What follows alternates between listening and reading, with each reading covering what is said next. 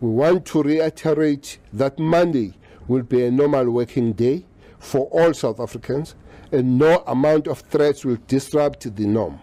Monday is a working day, and we assure every citizen that they must and should go on with their business as usual without any fear from anyone. The security cluster is fully prepared and will deal with any disruption caused by this protest action. Those who will be participating in any form of protest action around the country must ensure that they do so in a peaceful manner. No form of violence and criminality will be tolerated. The Constitution guarantees the right to protest peacefully and within the ambit of the law, and protesters must not infringe on the rights of any other citizens of the Republic of South Africa. South African Police Service, again, it will be explained further.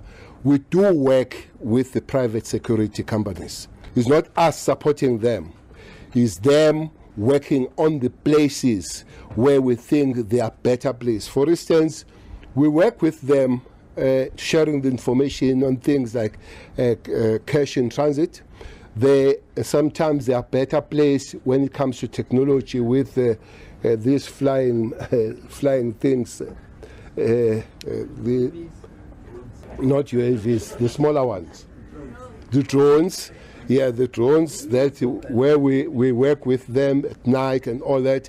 So we'll be we'll be working with them on those things. But remember, they are also highly utilized by the private uh, businesses. So we have to coordinate those things. The question was raised how do you protect those businesses in collaboration with those people that are employed to do that, together with the law enforcement uh, services, will be, uh, will be working on that.